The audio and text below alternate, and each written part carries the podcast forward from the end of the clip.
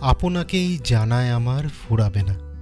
কবি যখন লিখেছিলেন, নিজের ভেতরে দেখতে বলেছিলেন।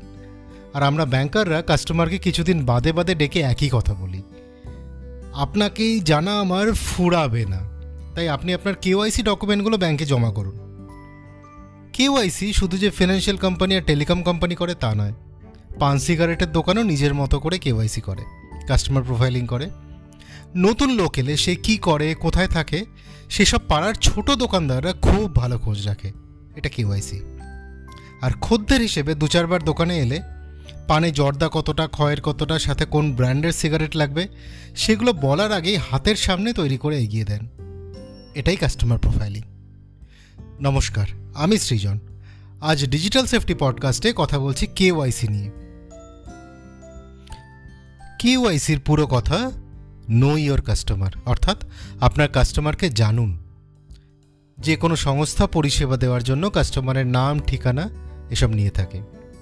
কতদিন বাদে আবার কেওয়াইসি নেওয়া হবে, সেটা নির্ভর করে কাস্টমারের রিস্ক প্রোফাইলের ওপর। ব্যাংকের ক্ষেত্রে হাই রিস্ক কাস্টমারকে দু বছর বাদে বাদে ডকুমেন্ট জমা করতে হয়।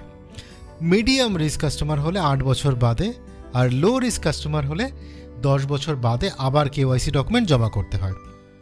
আবার নো ফ্রিলস অ্যাকাউন্টে প্রথমে সামান্য কিছু ডিটেল দিয়ে অ্যাকাউন্ট খুলে গেলেও পরে কিছু সময়ের মধ্যে পুরো কেওয়াইসি জমা করতে হয়।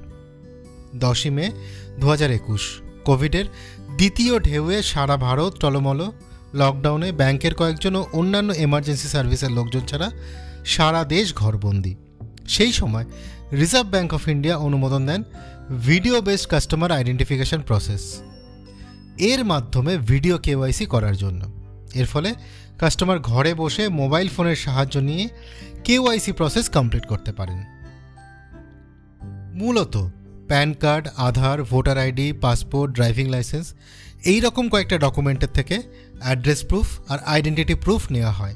প্যান কার্ড কেবল আইডেন্টিটি প্রুফ হিসেবেই ব্যবহার হয়। অন্য সবগুলো দুটো ডকুমেন্ট হিসেবেই চলে। যে কথা বলার জন্য কেওয়াইসি নিয়ে এত জ্ঞান দিচ্ছি তা হলো, ইদানিং বেশ কিছু অ্যাপ যার বেশিরভাগই চীন থেকে নিয়ন্ত্রিত, সেগুলো সামান্য কেওয়াইসি নিয়ে লোন দিচ্ছে। এদের লোন দেওয়ার পদ্ধতি খুব সহজ, কিন্তু সুদের হার অত্যন্ত চড়া।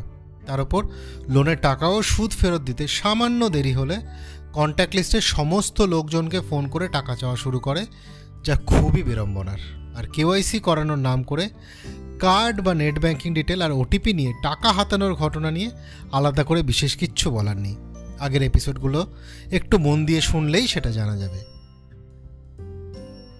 এই ধরনের সমস্যা এড়িয়ে চলতে যেখানে সেখানে আপনার কেওয়াইসি ডকুমেন্ট দেবেন না।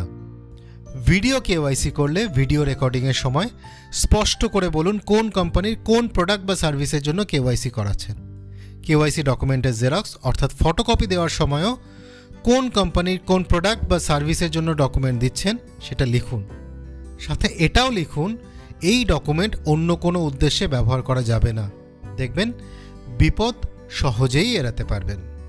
যদি মনে হয়, আমার বলা কথাগুলো অন্যের উপকারে আসবে, তাহলে আপনার বন্ধুদের সাথে হোয়াটসঅ্যাপে ফেসবুকে শেয়ার করতে ভুলবেন না।